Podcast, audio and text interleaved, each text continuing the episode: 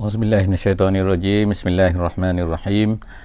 Alhamdulillahi rabbil alamin. Nahmaduhu wa nasta'inuhu wa nastahdihi wa nastaghfiruh wa na'udzubillahi min syururi anfusina wa min sayyiati a'malina may yahdihillahu fala mudhillalah wa may yudlil fala hadiyalah. Nashhadu an la ilaha illallah wa nashhadu anna Muhammadan abduhu wa rasuluh. Allahumma salli ala sayyidina Muhammad wa ala alihi wa sahbihi ajma'in.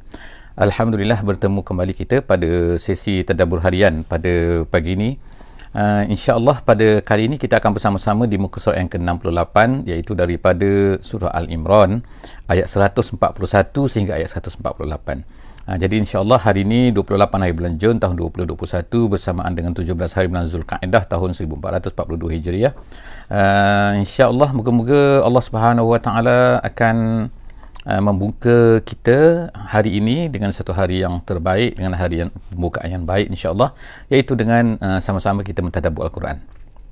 Jadi kepada semua sahabat-sahabat semua yang berada di sana di luar sana bersama dengan saya pada pagi ini uh, dan juga bila-bila masa saja semua dapat bersama-sama ketika mengikuti sesi ini uh, kita dapat membuka uh, mushaf insyaallah membuka mushaf dan melihat mushaf dan melihat uh, apa yang kita akan sama-sama tadabburkan pada pagi ini jika keadaan uh, bersesuaian eh. Kalau dalam keadaan suasana yang tidak bersesuaian, jangan buka mushaf eh.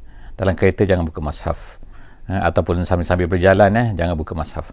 Uh, InsyaAllah uh, hari ini kita akan tengok ayat sebagaimana saya sebut tadi 68 eh. Buka muka surat 68. A'udzubillahiminasyaitonirrajim. Bismillahirrahmanirrahim.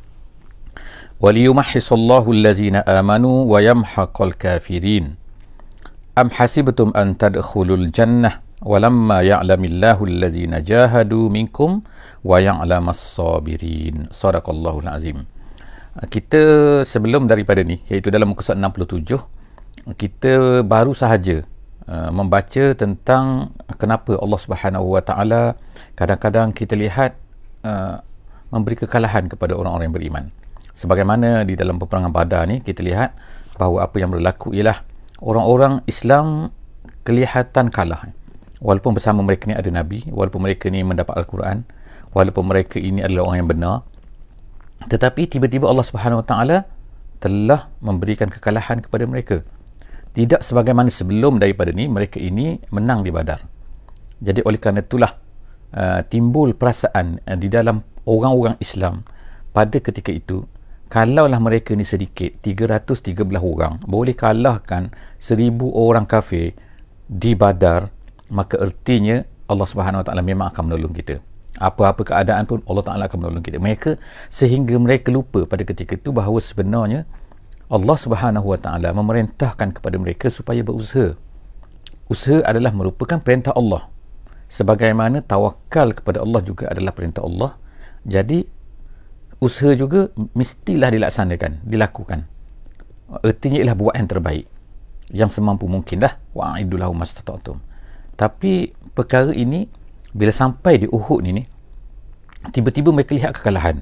Mereka pun setengah daripada mereka mula confused, mula merasa, eh kenapa ni Allah Ta'ala kalahkan. Jadi Allah SWT sebutkan, sambungan daripada ayat yang kita baca sebelum daripada ni iaitu muka surat 67 jadi kepada sahabat-sahabat yang tidak sempat untuk mengikuti muka surat 67 harapnya dapat mengikuti kembali. Muka surat 67 ada di Facebook kita. Jadi tengok di sana kan. Di hujung tu di bawah tu muka surat 67 Allah Taala sebutkan kenapa Allah Taala kadang-kadang macam mengalahkan menjadikan orang Islam dikalah kepada orang kafir. Jadi Allah Taala sebut sambung lagi sebabnya uh, reasonnya hikmahnya Allah Taala sebutkan di sini. Iaitu kenapa waliyumahhisallah ada lam di situ lam tu maknanya apa eh?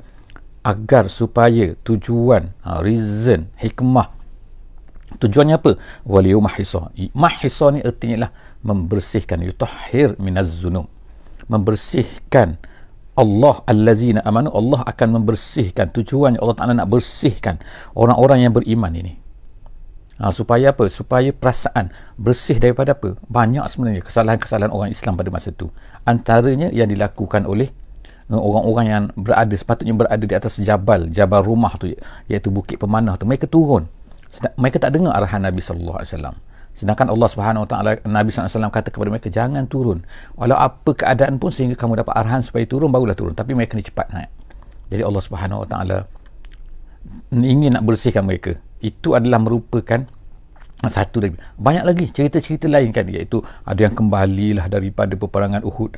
Adalah yang macam ni ada yang perasaan hammat ta'ifatani ada yang berasa macam ni lah rasa. Jadi macam-macam sekali. Semua tu tujuan dia adalah Allah Subhanahu Wa Taala nak bersihkan mereka daripada dosa-dosa mereka tu.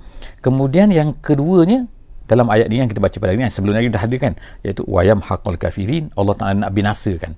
Yuhlik al kafirin jadi Allah Subhanahu Wa Taala semua kita katakan di sini ialah apa? Semua benda yang Allah Subhanahu Wa Taala tetapkan dengan qada qadarnya, semua tu ada hikmahnya, ada sebabnya, ada reasonnya kan yang Allah Taala nak tunjukkan kepada kita. Kemudian Allah Subhanahu Wa Taala uh, selepas daripada tuan selepas daripada maknanya orang-orang Islam ni uh, mula merasai kenapa kita ni kalah, kita kena sakit, nabi kita ni luka, patah gigi dan sebagainya. Jadi timbullah perasaan mereka bahawa nak masuk syurga ni uh, tak perlu susah. Ha, jadi Allah Subhanahu taala sebutkan di sini kan am hasibatum an tadkhulul jannah? Kamu ingat kamu ni ni kamu sangka kamu ni akan dapat masuk syurga. Sedangkan ha, walamma kalau kita terjemah Melayu kan walamma ya'lamillahu allazina jahadu minkum wa ya'lamas sabirin. Sedangkan Allah Subhanahu wa taala belum lagi tahu erti di sini bukan jangan anggap bahawa Allah Ta'ala tak tahu. Allah Ta'ala tahu semua benda kan? Apa yang akan berlaku Allah Ta'ala apa yang dah berlaku Allah Ta'ala tahu. Apa yang sedang berlaku semua Allah Ta'ala tahu kan? Dulu kini dan selamanya. Tapi di sini nama dia dia nama dia ilmu zuhur dipanggil. Ilmu zuhur ni Allah Ta'ala nak menzahirkan. Ha, itu. Tahu sini maksudnya Allah Ta'ala nak menzahirkan supaya kita ni nampak eh. ha, nampak apa? Iaitu allazina jahadu minkum. Siapa yang benar-benar? Siapa yang benar-benar apa? Siapa yang benar-benar berjihad ha, jahadu berjihad. Minkum daripada kalangan kamu ni. Sebab ada orang tak bersungguh-sungguh. Ada orang tak berjihad betul-betul kan. Ada yang tak menjadi Allah Ta'ala nak nampakkan sekarang ni. Supaya Allah Ta'ala akan berikan kemenangan tu nanti kepada orang-orang yang benar-benar berjihad. Supaya Allah Ta'ala nak beri pahala ni kepada orang yang betul-betul berjihad. Orang yang dapat masuk syurga ni orang betul-betul berjihad. Dan yang kedua Allah Ta'ala sebut wa ya'lamas sabirin. Allah tahu Allah memang dah tahu tapi Allah Ta'ala nak zahirkan siapa orang sabar di kalangan kamu. Jadi memanglah kan ada di kalangan sahabat ni bila dah kelang kabut macam tu dalam peperangan Uhud ni setengah daripada mereka lari. Tak sabar kan? Tak sabar lagi menghadapi kesusahan-kesusahan tu tu. Mereka ingat mereka fikir dulu mereka ni macam badar kan? Ha, badar ni. Jadi sebab itulah semangat sangat mereka ni di badar kan? Selepas daripada badar ni kan?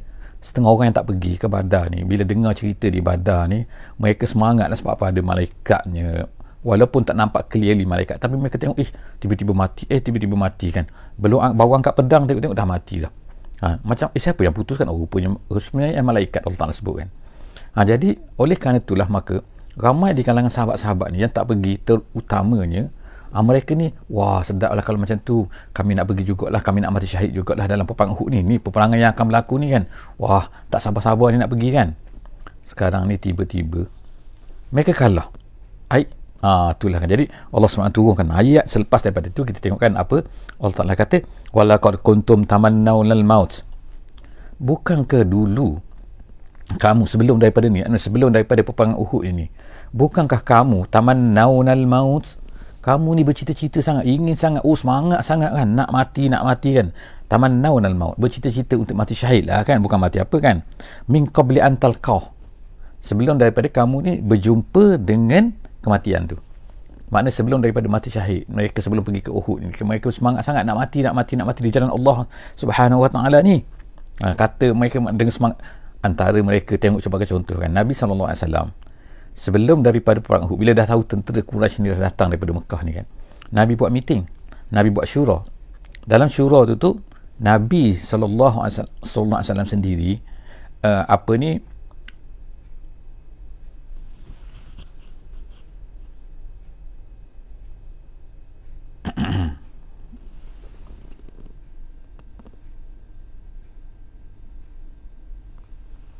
boleh dengar tak sekarang eh? Boleh dengar tak sekarang? Minta maaf eh.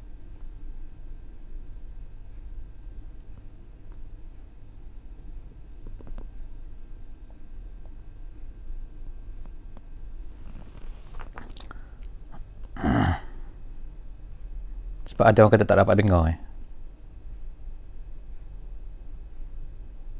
Alhamdulillah, okey.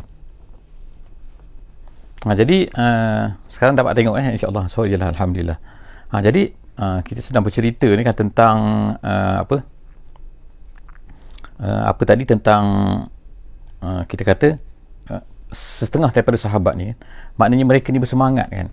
Ha, jadi bila Nabi wasallam uh, berapa ni ber, bersyura kan dengan para sahabat ni kan bila dah dengar orang kafir Quraisy tu datang daripada Mekah jadi Nabi asalnya Nabi sendiri inilah uh, cenderung kepada nak tinggal di Madinah saja. Jangan perempuan di luar lah kan? Kalau badar tu memang di luar kan? Kita yang pergi di luar. Tapi sekarang tak apa. Kita tinggal saja dalam Madinah ni biar orang kafir tu datang orang Mekah tu datang maka kita akan sama-sama uh, melawan mereka daripada dalam Madinah ni. Nanti kanak-kanak pun boleh melontar batu perempuan pun boleh melontar batu contohlah kan eh? Uh, dalam peperangan. Jadi itu kecenderungan Nabi. Tapi ramai daripada sahabat-sahabat ni yang tak pergi ke apa ni kita kata yang tak pergi ke uh, Badar dulu ni mereka ni semangat lah nak mati kan. Sebab kalau dalam Madinah ni kan susah sikit kan. Macam mana kan peperangan tak berlaku sangat kan betul-betul berdepan kan. Jadi mereka nak mati bercita-cita nak mati. Itu yang Allah SWT kata ni walakad kuntum tamannawnal maut kamu dulu ni bersemangat sangat nak mati sebelum daripada peperangan Uhud ni. Ha, sekarang ni ha, tengok ni kan. Allah Taala katakan faqad ra'aitumu Ha, sekarang ni kamu tengoklah depan mata kamu. Depan mata kamu apa? Uhud lah kan. Peperangan sedang berlaku sekarang ni kan. Ha, kamu sedang menghadapi mereka. Wa antum tanzurun. Dan kamu sedang melihat dia. Ha, jadi, apa ayat tu seolah macam mati tu kan? Mati. Bukanlah maksudnya, eh, berhenti macam tu. Jadi, ulama-ulama tafsir kata, Wa antum tanzurun. Apa erti, erti ayat ni ialah maknanya uh, macam kita kata herdikan Allah Subhanahu Wa Taala. Sebab apa? Sebab bila kalah, seolah-olah macam kalah, mereka ni pula bertempiran lari. Jadi Allah Ta'ala kata, ha, dulu kamu semangat sangat nak mati. Sekarang tiba-tiba bila nampak kalah, kamu nak lari pula. Eh, kenapa kamu ni? Ha, macam itulah seolah-olah ayat ni nak matikan macam tu kan. Jadi Allah ayat ni adalah uh, macam kita kata um, apa ni Allah SWT nak nak tempelak mereka. Ha, tempelak. Kenapa pula macam ni? Dulu semangat sangat sekarang ni dah nak lari pula kan. Bila nampak macam kalah. Ha, sekarang kamu tak kamu boleh mati. Lah sekarang ni kalau kalah pun kan. Tapi yang penting kamu ni sabat kan. Kamu ni uh, bersama-sama jangan lari dan sebagainya kan. Ha, jadi itulah uh, ulama-ulama tafsir sebut kan berkenaan dengan ayat 143 kan. Kita masuk sekarang ni ayat 144 sebenarnya walaupun kita nampak ayat-ayat ni kan dia macam uh, general. Tapi sebenarnya ialah dia berkaitan dengan peperangan Uhud. Asalnya kan walaupun ayat tu selepas daripada tu Uh, memang boleh digunakan walaupun bukan untuk peperangan Uhud kan jangan kita kata oh ini ayat peperangan Uhud saja. Maka semua Ali Imran ni ayat untuk peperangan Uhud. Bukan. Asalnya ceritanya adalah peperangan Uhud. Tapi Allah Subhanahu Wa Taala general kan selepas daripada itu. Jadi kita tengok kan selepas daripada itu uh, ayat wama Muhammadun. Wama Muhammadun illa rasul. Allah Subhanahu Wa Taala kata Muhammad ini Muhammad ni tidak lain melainkan rasul eh. dia ni adalah seorang rasul. Wama Muhammadun illa rasul. Dia ni rasul dia ni bukan malaikat ke? Dia ni maknanya dia ni adalah manusia. Cuma dia beza dengan manusia biasa. Dia adalah rasul iaitu yang dapat uh, wahyu daripada Allah Subhanahu Wa Taala. Kemudian qad khalat min qablihi rusul. Sebelum daripada ni dah ramai dah rasul-rasul. Bukan dia seorang je kan? Ramai lagi rasul-rasul. Maknanya ramai semua tu adalah manusia kan? Afa immata jadi apa yang Allah Taala nak sebut sini? Afa immata kalau dia mati. Jadi ayat ni kita katakan asalnya adalah turun semasa peperangan badar iaitu apa bila Allah Subhanahu taala kata kat sini afa immata kalau dia mati kalau Muhammad tu mati. Kenapa? Sebab pada masa peperangan Uhud ni, ni maka dah bising tu kan. Bila keadaan dah kelang kabut dan bila keadaan dah uh, apa ni macam seorang seolah-olahnya orang Islam dah kalah kan semua kan. Jadi timbullah suara yang bertempik mengatakan Muhammad dah mati Muhammad dah mati. Ya ha, macam itulah kan eh? jadi bila keluar suara macam tu maka orang orang-orang daripada Mekah ni pun mulalah uh, suka hatilah konon-kononnya kan. Mereka gembira lah kan. Jadi sebab itulah uh, mula, mereka pun mulalah bersiap-siap nak balik. Sebab apa? Seolah-olahnya tujuan mereka datang ni nak perang ni adalah nak bunuh Muhammad. Sekarang Muhammad dah terbunuh dah. Jadi apa lagi nak? Mereka pun nak balik lah tak payahlah. Perang-perang banyak-banyak lagi yang sakit-sakit sakit-sakit kepala kan? Kita pun daripada dulu masa di Mekah pun kita nak menentang Muhammad kan? Yang buat kacau belau ni Muhammad lah bagi mereka kan? Jadi sekarang ni Muhammad dah mati lah apa tunggu lagi? Nak balik lah kan? Ha, jadi Muhammad dah mati jadi pada ketika itu juga itu sebelah orang kafir ya, sebelah orang kafir. Sebelah orang Islam ni pula uh, bila dengar ni Muhammad dia dah mati Muhammad dia mati mereka pun jadi naik down lah kan eh? Ha, jadi Allah lemah semangat lah kan? Hmm, malah lah. Se- sebelum ni kita berjuang ni uh, Muhammad kan? Muhammad Muhammad Muhammad kan? Nabi Nabi kita kan? Tapi tiba-tiba Muhammad dah mati. Jadi kecewa lah. Ramai di kalangan mereka kecewa. Jadi Allah Subhanahu Wa Taala putus dah kan ayat ni nak mengatakan apa? Dia kata afa immata adakah kalau dia mati? Kalau Muhammad tu mati ha itu kan? Au kutila ataupun dibunuh. In qalabtum ala aqabikum kamu nak kembali semula ke belakang? In qalab qalaba maknanya terbalik eh terbalik ala aqabikum. Aqabikum tu maknanya ialah tumit tumit kaki kita tu Ha, jadi adakah kamu nak kembali semula kepada tumit, tu, belakang tumit kamu? Artinya lah nak balik semula kepada kekufuran, kata tafsir. Kan? Adakah bila Muhammad dah mati, kamu nak kufur semula?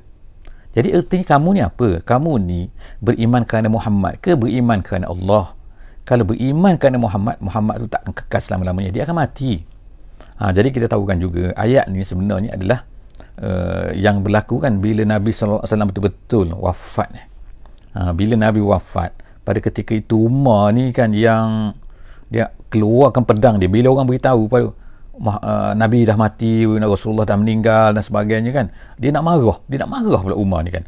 Dia ambil pedang dia dia dia hunuskan pedang dia tu dia pergi ke Madinah semua ke keliling Madinah kan. Siapa cakap Nabi mati? Siapa cakap Nabi mati? Dia tak boleh macam uh, ini kita nak katakan Umar ni hebat tapi ada kelemahan dia kan. Kelemahan dia ialah dia tak boleh terima tak boleh accept satu benda Ha, tiba-tiba orang takut nak bujuk dia kan. Dia bawa pedang tu kan. Siapa dia? Dia nak bunuh orang tu kan. Siapa yang kata Muhammad mati. Tengok kan. Akhirnya Abu Bakar pergi. Abu Bakar pun kata bacakan ayat ni. Ayat ni kita tahu kan turunnya selepas daripada uh, masa Uhud eh. jadi Uhud tu maknanya tahun yang ketiga. Nabi SAW wafat tujuh tahun selepas daripada tu. Jadi artinya selepas tujuh tahun ayat ni kan Umar tak boleh realise kan sebenarnya ayat ni ada kan. Jadi apabila Abu Bakar ni pergi kepada Umar Hai Umar ketika Umar sibuk nak bunuh orang tu kan dia kata Hai Umar dia kata kau tak ingat ke ayat Quran ni? Apa dia? Tu dia kan wama Muhammadun illa rasul. Qad khalat min qablihi rusul. Sebelum daripada ni dah ramai dah rasul-rasul. Adakah rasul-rasul terdahulu tu kekal? Mereka semua mati kan? Nabi Adam mati Nabi Lut mati, Nabi Ibrahim mati, Nabi Isa mati. Nabi Isa uh, diangkat oleh Allah Subhanahu Taala. Kemudian Nabi Musa mati, Nabi Daud mati. Semua dah mati kan? Kan? Semua nabi. Jadi kalau kalau Muhammad ni mati, apa yang masalahnya kan? Ha, jadi Allah Subhanahu Taala uh, apa ni uh, beri ilham kepada uh, Abu Bakar radhiyallahu anhu ni untuk bacakan pasal pada ketika itu kan bila Umar dengar ayat Quran ni, dia tahu ayat Quran ni kan. Dia terus terduduk lah kita katakan ha, dalam bahasa kita. Terus melepek duduk kan ish seolah macam aku dengar ayat ni hari ni turun. Padahal dia telah turun tujuh tahun yang lepas. Jadi itulah kita katakan bahawa ayat ini setengah daripada ayat Quran ni kadang-kadang kita lupa kan. Betul kan? Umar pun boleh lupa kan? Sedina Umar pun boleh lupa kan? Apabila berlaku keadaan yang mendesak keadaan yang ketika yang kita ni kadang-kadang tak perasan ada ayat yang macam tu kan jadi oleh kerana itulah maka sangat-sangat uh, cantik, sangat-sangat bagus kan kita ni bersama-sama sentiasa kan dalam uh, sesi tadabbur kita kan. Kita ingat selalu, ingat selalu dan kalau boleh tak nak berhenti kalau boleh. Tadabbur setiap hari sampailah kita ni uh, meninggalkan dunia ni kan. Kalau boleh kan. Ha, tapi kita cubalah insya-Allah kan. Jadi Allah Subhanahu taala uh, apa ni? Uh, seterusnya berkata wa man yanqalib ala akibai Siapa yang patah balik ke belakang, siapa yang nak kufur semula, siapa yang nak tinggalkan Islam ni semula kerana Muhammad dah tak ada, konon-kononnya falan yadurullah syai'a. Allah Taala kata dia tak akan dapat memberi mudarat kepada Allah. Sikit pun. Kamu ingat bila kamu ni meninggalkan Islam dia akan memberi mudarat pada Allah? Tak. Siapa yang memudarat? Yang akan memudarat tu ialah diri sendiri. Orang tu sendiri yang kena kan? Sebab dia tu dia yang meninggalkan Islam kan? Maka dialah mudarat tu terkena pada dia bukan terkena pada Allah Subhanahu Wa Taala. Jadi wa sayajzillahu syakirin Allah Ta'ala kata dia akan memberi balasan kepada orang-orang yang bersyukur. Orang bersyukur ni siapa? Iaitu orang-orang yang boleh sabat. Dalam jalan, lain dia kata, ialah bersyukur sini artinya lah sesiapa yang dapat sabat. Maknanya sabat tetap teguh bersama dengan Islam walaupun Muhammad dah tak ada, walaupun Nabi dah meninggalkan kita, kita tetap maknanya kita bukan kerana orang, bukan kerana apa kan, tapi kita kerana Allah Subhanahu Wa Taala. Eh, Nabi Muhammad itu diutuskan oleh Allah SWT untuk menunjukkan bagaimana nak praktikkan Islam tu bagaimana nak laksanakan Islam tu? Ha, jadi sekarang ni dia akan pergi tak akan selama-lamanya dia akan bersama dengan uh, kita kan? Ha, jadi bila dia dah pergi adakah kamu nak nak patah balik ke belakang nak tinggalkan Islam ni? Tak. Kita kerana Allah Subhanahu Wa Taala kan? Seterusnya wa ma kana li nafsin an tamuta illa bi iznillah sekarang ni ha, ni Allah Ta'ala nak betulkan cara fikir kita kan? Sebahagian daripada sahabat ni mereka ni rasa macam uish kalau datang ke badan ni kalau datang ke Uhud ni mati kita kan ha, kalau datang peperangan sebab tu kita mati. Kalau tak tu iaitu orang-orang yang balik kan. Orang-orang orang-orang apa munafik kan yang balik kan yang patah balik semula tu kan. Mereka fikir bahawa mereka balik tu mereka tak matilah. Tak. Mereka ingat kalau pergi perang Uhud ni mereka akan mati. Tak mesti. Jadi kita sama juga sekarang ni kan eh. Ha, ada setengah orang fikirkan kalau dia ni berjihad di jalan Allah, kalau dia bersusah payah di jalan Allah, kalau dia menyebarkan Islam, maknanya kerana Islam kan. Dia fikir maka akan memendekkan umur dia. Tak. Kita bersama dengan Islam tak memendekkan umur. Kita tidak bersama dengan Islam, kita rasa macam kita selamat kan. Kita menye- Islam hanya dalam hati kita lah kan, bukan tinggalkan Islam. Tak, maksudnya tapi maknanya kita tak naklah takut juga nak berjuang-berjuang ni kan. Takut juga nak berdakwah, takut juga nak berjihad, takut juga nak ni kan. Kita rasa maka kita akan selamat. Tak. Allah Taala Allah Taala kata di sini kan wa ma kana li nafsin an tamut seseorang tu satu-satu jiwa tu dia tak akan mati tak akan mati melainkan illa biiznillah melainkan dengan izin Allah. Izin Allah tu maknanya dengan qada Allah Subhanahu taala. Dengan ketetapan Allah Subhanahu taala kalau Allah tak tak tak nak dia mati dia tak akan mati. Apa yang takutnya? Jadi kitaban muajjala Allah Taala kata kitaban muajjala artinya apa? Iaitu satu benda yang uh, tetap eh. Benda tu dah tetap dah. Allah Ta'ala tetap dah. Apa ni? Mati tu. Ajal. Seorang tu adalah dan muajjal. Muajjal tu muakkad mana telah ditentukan masanya timenya harinya saatnya minitnya kan tak boleh ubah dah kan? Ha, tak ubah kan dah. jadi apa takutnya? Jadi Allah Ta'ala kata situ wa may yurid sawabad dunya dan siapa yang nak pahala dunia nutihi minha. Allah Ta'ala akan beri kepada dia. Maknanya orang yang bekerja atas dunia ni dia nak dunia Allah Ta'ala akan beri pada dia kan? Makna Allah Ta'ala tak halang dia. Kalau dia nak dunia Allah Ta'ala beri kan? Dia nak apa? Dia buat bisnes kerana apa? Kerana dia nak, nak dapat duit. Dia dapat duit. Dia buat satu benda tu kerana ni. Dia dapat benda tu kalau dia berusaha betul-betul eh. erti ini ialah Allah Ta'ala dah serahkan uh, sunnatullah ni kan atas dunia ni. Siapa yang buat, kuat bekerja dia akan dapat. Itu sunnatullah dia. Tetapi Allah Ta'ala kata apa? Wa may yurid sawabal akhirah. Tapi tapi satu seorang yang nak akhirat nak akhirat kan nuktihi minha Allah tak akan beri pada dia. Iaitu makna dia ikhlas kan Allah dia buat kerana Allah kan Allah tak akan beri pada dia. Kemudian wasanajzish syakirin. Allah kami Allah Taala kata akan balas kepada orang-orang yang bersyukur. Orang bersyukur maknanya orang yang buat kerja kerana nakkan akhirat. Siapa yang nak akhirat Allah Taala akan beri pada dia akhirat dan dunia. Siapa yang nak dunia Allah Taala beri dunia saja. Allah Taala akan beri akhirat pada dia. Jadi kerana itulah itulah kita nama keikhlasan, itulah nama dia ialah kerana Allah, itulah segala-galanya kan. Jadi 146 uh, sekarang kita tengok insya-Allah. Wa ka'ayyim min nabiyyin qatala ma'ahu ribbiyun katsir. Fama wahanu lima asabahum fi sabilillah wa ma dha'ufu wa mastakanu. Wallahu yuhibbus sabirin. Allah Taala kata sini nak nak nak puji lagi. Bagaimana uh, umat-umat sebelum daripada Nabi Muhammad sallallahu alaihi wasallam jadi dalam keadaan kalah ni eh, orang Islam dalam kalah, kita kata merudum, lemah semangat, kata dengan down, dah kalah kan dalam perang Uhud ni kan. Jadi Allah Taala kata yang kalah ni bukan kamu saja. Kamu ni jangan rasa bahawa bila kamu berjuang dengan Muhammad ni kan, kamu akan rasa apa ni bila kalah sikit dah lemah. Bila kalah sikit dah rasa hina. Jangan. Allah Taala pun sebutkan cerita wa ka'ayyin berapa banyak ka'ayyin berapa banyak min nabiyyin daripada nabi-nabi yang terdahulu daripada Nabi Muhammad sallallahu alaihi wasallam qatala ma'ahu ribbiyun kasir banyak kan mana nabi-nabi ni yang mana berperang bersama dengan nabi-nabi ni ribbiyun ribbiyun tu makna jumu'un kasirah makna kumpulan yang besar maknanya bukan kamu saja yang berperang bersama dengan nabi sekarang ni. Tapi sebelum daripada ni pun dah ramai dah nabi-nabi. Yang mana ramai bersama-sama mereka tu pengikut-pengikut mereka yang pergi berperang. Ha, maknanya Allah Ta'ala nak linkkan kita.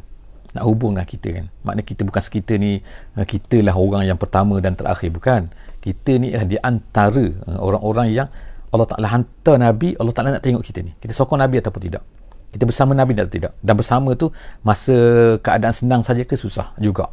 Ataupun dalam keadaan menang saja ke ataupun kalah pun akan sanggup untuk bersama dengan Nabi. Allah Ta'ala tengok. Jadi Allah Ta'ala kata sini sebut dengan sini kan. Fama wahanu. Wahanu tu maknanya tidak takut mereka ni. Jabanu. Mereka ni tak takut takut eh tak takut pun. Ha, walaupun apa?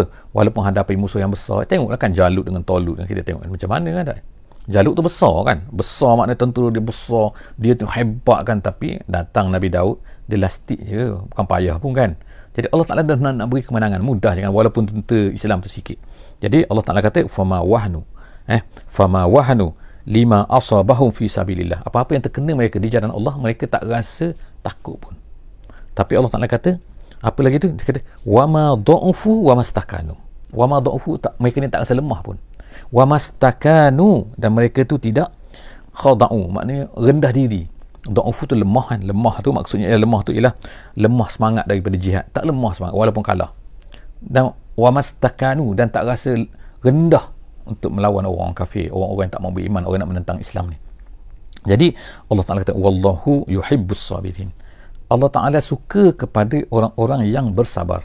Artinya ialah kadang-kadang menang kadang-kadang kalah kan? Jadi kalau masa kalah tu kita kena sabar.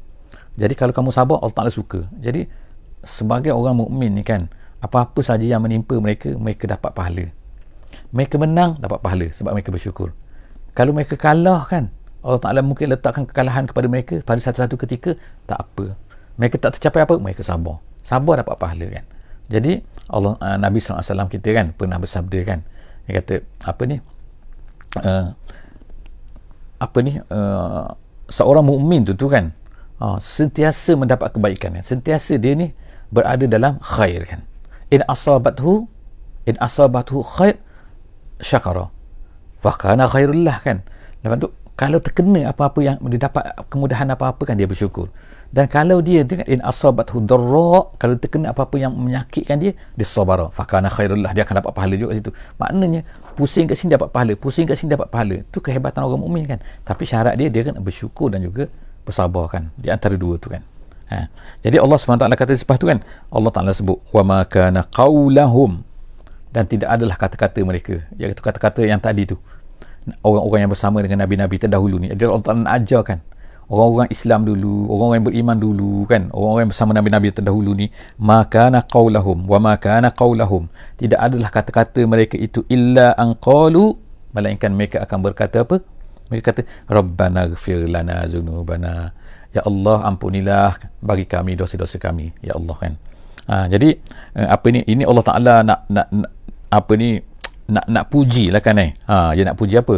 Iaitu kat, uh, dikatakan di sini setengah ahli tafsir kata dikatakan ketika diberitahu orang kan kalau masa perang Uhud ni Nabi dah mati, Nabi dah mati, Nabi dah mati. Jadi sepatutnya lah kan kata-kata orang beriman pada masa tu dia kata apa? Dia kata dia kata illa anqalu rabbana ighfir lana zunubana. Wa israfana fi amrina. Wa sabbit aqdamana wansurna alqaumil kafirin. Sepatutnya itu kata-kata orang beriman maknanya walaupun orang beritahu kepada nabi dah mati sepatutnya lah ya Allah ampunilah dosa kami. Kenapa? Kenapa bila dengar nabi dah mati tiba-tiba kata ya Allah ampunilah dosa kami? Kerana kemungkinan kerana kelemahan kami lah. Kami tidak mempertahankan nabi kami. Ha itu kan maknanya kan? Maknanya masing-masing kena nak blame. Ha themselves katakan kenapa Allah ini kelemahan kita lah kita tak mempertahankan Nabi kita betul-betul? Bukannya lari ke belakang semula kan bila dengar Nabi Nabi Nabi orang mati kan? Ha, bila kata Nabi dibunuh dengar Nabi dibunuh. Eh nak lari tak. Kita rasa bila apa-apa terjadi kepada Islam kalau masa sekarang lah kan kita ni kan apa-apa kita dengar terjadi kepada Islam ada orang sahabat kita kena bunuh ada sahabat kita kena apa ni kena rampas harta mereka uh, negara mereka kena ambil kan? Jadi sepatutnya kita kena rasa minta ampun kepada Allah Subhanahu Wa Taala. Ya Allah, ampunilah aku. Sebab apa? Kemungkinan aku ni lemah. Aku ni tak tolong mereka, aku ni tak doa untuk mereka, aku ni tak tak membantu mereka kan dengan apa yang ada pada aku kan. Ha, kadar yang aku boleh. Jadi sepatutnya kena ada perasaan tu. Itulah yang Allah Taala katakan, wa ma wa ma kana qawluhum illa an qalu. Sepatutnya bila ada musibah kepada orang Islam, hendaklah mereka ni berkata, Rabbana ighfir lana dzunubana wa israfana fi amrina. Wa israfana kemelampauan melampauan mereka aku. Ha, melampaunya aku ni di dalam urusan aku. Maknanya aku ni tak patut buat macam ni. Kenapalah aku buat macam ni kan? Kenapa aku ni lemah? Kenapa aku ni tak tolong mereka dan sebagainya? Itu Allah kata kemudian wasabit akdamana. Jadi ya Allah sabatkanlah kami di atas, di atas kaki kami. Maknanya sabatlah kami di atas Islam ni. Walaupun apa terkena kepada kami kena pada orang Islam ya Allah jadikan aku ni sabat di atas jalan Islam ni. Wansurna alal qaumil kafirin dan tolonglah kami Allah untuk menghadapi orang-orang kafir. Jadi nampak itu kan ayat ni kan ayat ni mengajar kita juga eh. Dalam apa-apa keadaan pun dalam peperangan ke asalnya dan walaupun asalnya dalam peperangan Uhud kan tapi lepas daripada itu diceritakan diceritakan supaya kita ni sentiasa ingatkan bahawa apa-apa yang menimpa orang Islam ni kita kena rasa bahawa ada kelemahan kita situ. Kita ada share kat situ kemungkinannya. Kita ada uh, lemahnya kita kita tak buat something eh, untuk membantu orang Islam yang lain seterusnya ayat yang terakhir fa fa'atahumullahu sawabad dunya wa husna sawabil akhirah. Allah Ta'ala lalu Allah Ta'ala pun berilah. Kerana kata-kata mereka dengan keyakinan mereka tu kerana merasa salahnya mereka tu uh, kelemahan mereka itu kan dan mereka itu adalah satu dosa uh, mereka kepada Allah Subhanahu Wa Taala. Jadi Allah Taala kata lalu Allah Taala beri kepada mereka sawabad dunia pahala dunia. Ulama tafsir kata pahala dunia inilah an-nasru wal ghanimah selepas daripada itu mereka pun menang. Ha, mereka dapat kemenangan mereka dapat ghanimah harta rampasan perang dan macam-macam lagi lah kan. Maknanya dapat uh, apa ni khazanah daripada Allah Subhanahu Wa Taala. Allah Taala beri limpahkan kurnia kepada mereka banyak lagi lah. Lepas daripada itu wa husna sawabil akhirah. Dan kemudian mereka dapat pula the best daripada pahala akhirat. Iaitu syurga dan juga syurga-syurga yang tinggi kan. Jadi Allah Taala janjikan kepada orang macam ni dua-dua betul dunia pun akan dapat akhirat pun akan dapat.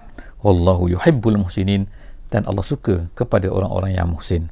Jadi setakat itulah saja uh, sesi kita pada kali ini. Moga-moga kita jumpa lagi insya-Allah di muka surat yang seterusnya 69 dalam sesi akan datang insya-Allah. Jangan lupa insya-Allah uh, kita masih lagi di pukul 6 pagi insya-Allah setiap hari. Kalau berubah kita akan maklumkan nanti insya-Allah kan.